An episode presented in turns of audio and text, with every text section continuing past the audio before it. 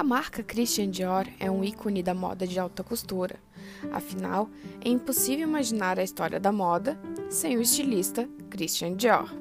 Ele inventou o chamado New Look, que ao longo de sua história fez a própria tradução física dos sonhos e da fantasia humana através de seus vestidos. A marca é, talvez, a mais influente e chique do fascinante e extravagante mundo da moda de luxo fruto de uma cabeça criativa e inovadora que adorava romper e quebrar tendências, moda para mulheres, homens, crianças, além de joias e perfumes incríveis, relógios, maquiagens, acessórios e muito estilo. A Dior é o império do luxo, admirada e desejada no mundo inteiro.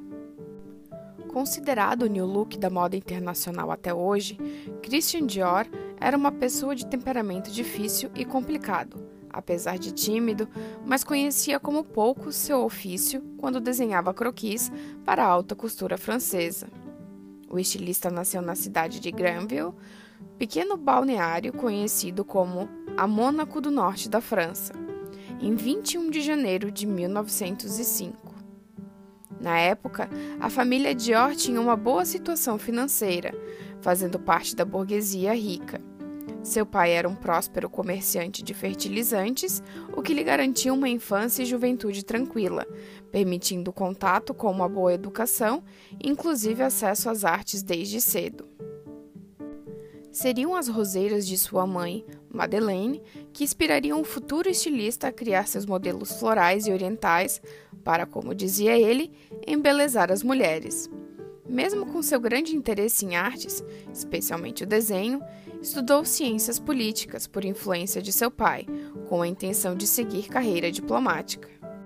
Após terminar o curso, gastou seu tempo viajando pelo continente europeu, até que, em 1927, abriu uma pequena galeria de artes em sociedade com o amigo Jacques Bonjour, onde a dupla vendia alguns desenhos de Picasso e chegou a expor alguns trabalhos de Christian Berard mas a crise econômica mundial forçou a interrupção do negócio.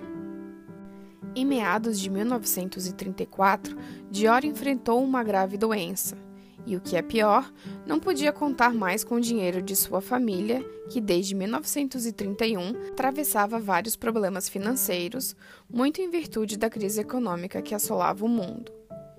Em 1935, recuperado e disposto, este determinado francês da Normandia começou a desenhar croquis para o Figaro Ilustre, jornal parisiense que os publicava semanalmente na seção de alta costura.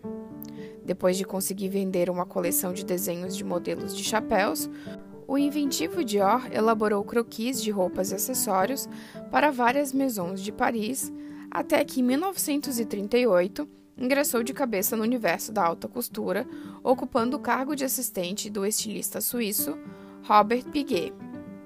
Nesse interim, explodia a Segunda Guerra Mundial e Dior foi convocado para a batalha, na qual atuou como soldado do Corpo de Engenheiros. Em 1941, já trabalhando na maison do estilista francês Lucien Lelon, conheceu também francês Pierre Balmain, que mais tarde se tornaria um grande e influente estilista.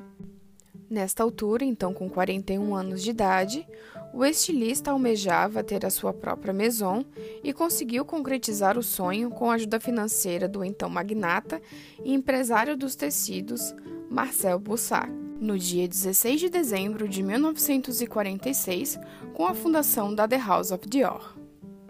O lendário endereço em Paris, no número 30 da Avenida Montaigne, é o mesmo até os dias de hoje. No dia 12 de fevereiro de 1947, após um árduo trabalho e ajudado pela sua equipe que incluía Pierre Cardin, lançou sua primeira coleção de 90 conjuntos em duas linhas: Corolla, composta de casacos, saias plisadas e lápis para o dia, e a linha Animal Print, com estampas de leopardo para arrasar a noite. A coleção que apresentou uma revolucionária saia na altura do tornozelo foi apelidada por Carmel Snow, a redatora da conceituada revista americana Harper's Bazaar, de New Look, novo visual em português.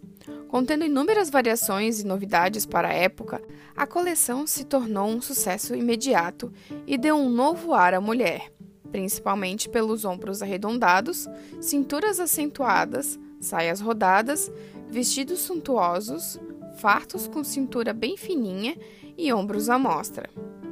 O modelo que se tornou o símbolo do New Look de Dior foi o Tailleur Bar, um casaquinho com formato de ampulheta de seda bege, acinturado, ombros naturais e ampla saia preta prisada, que vinha quase até a altura dos tornozelos. Luvas, sapato de salto alto e chapéu completavam o sofisticado figurino, que foi seguido fielmente a partir da próxima década.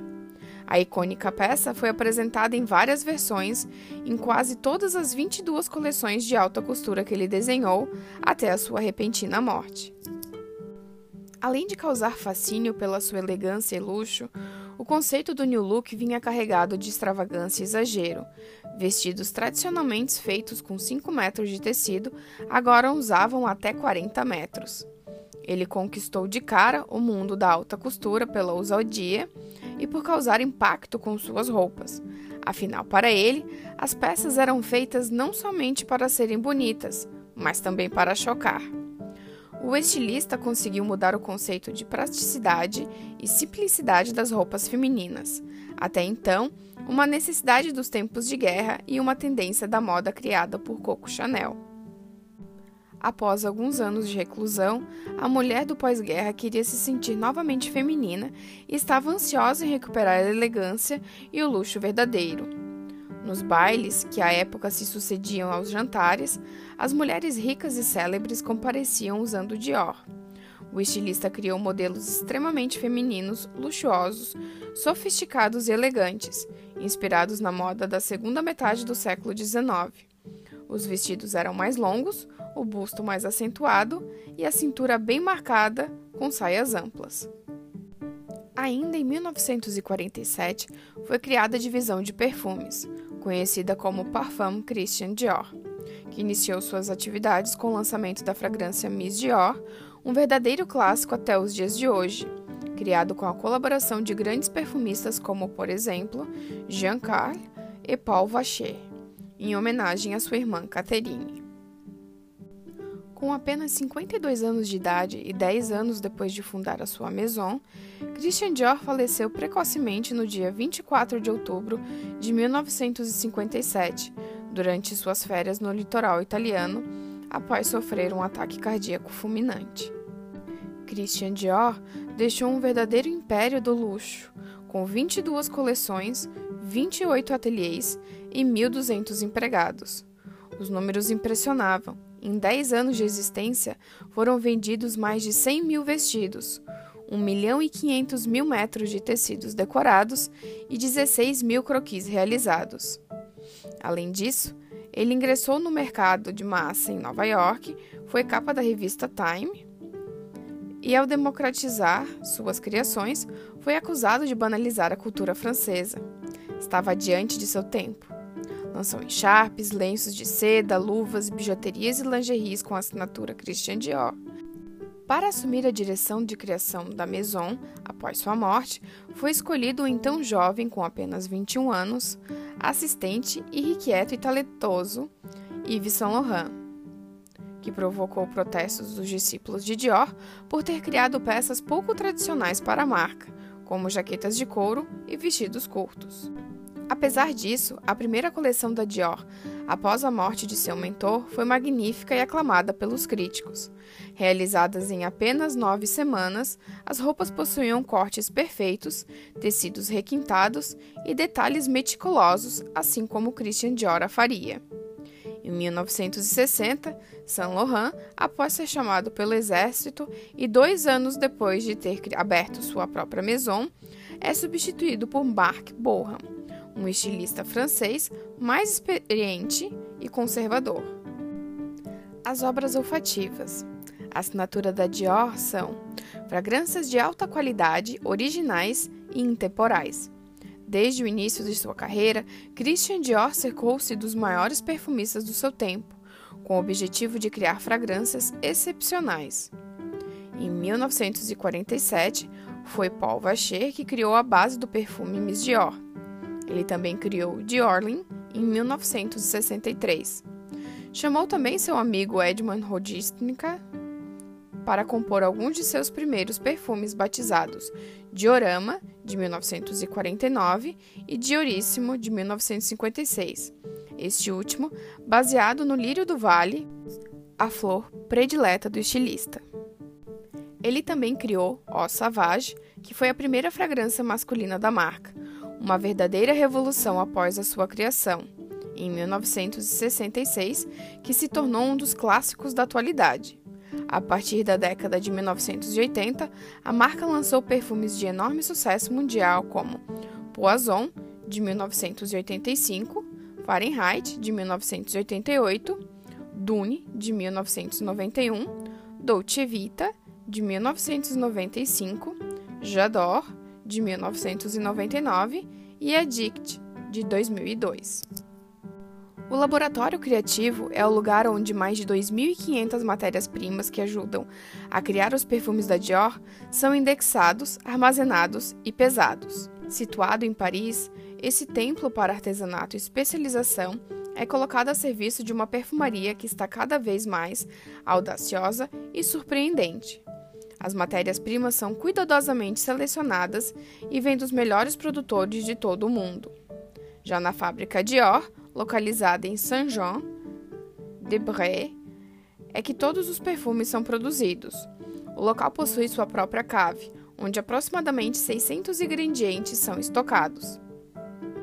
Já as artesãs dominam técnicas esquecidas, como o segredo do laço de ponhar, que ornamenta cada frasco do extrato de perfume Miss Dior, a assinatura da primeira fragrância da Maison.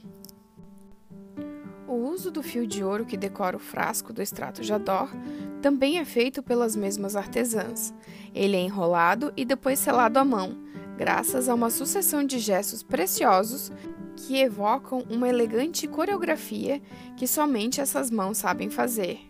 Todos os dias, François Dermachy que desde 2006 ocupa o cargo de perfumista criador, usa esses ingredientes de qualidade excepcional em suas composições. Desde 1947, a marca francesa tem colaborado com alguns dos maiores perfumistas do mundo para criar verdadeiras obras olfativas. A Dior tem em seus arquivos mais de 150 perfumes.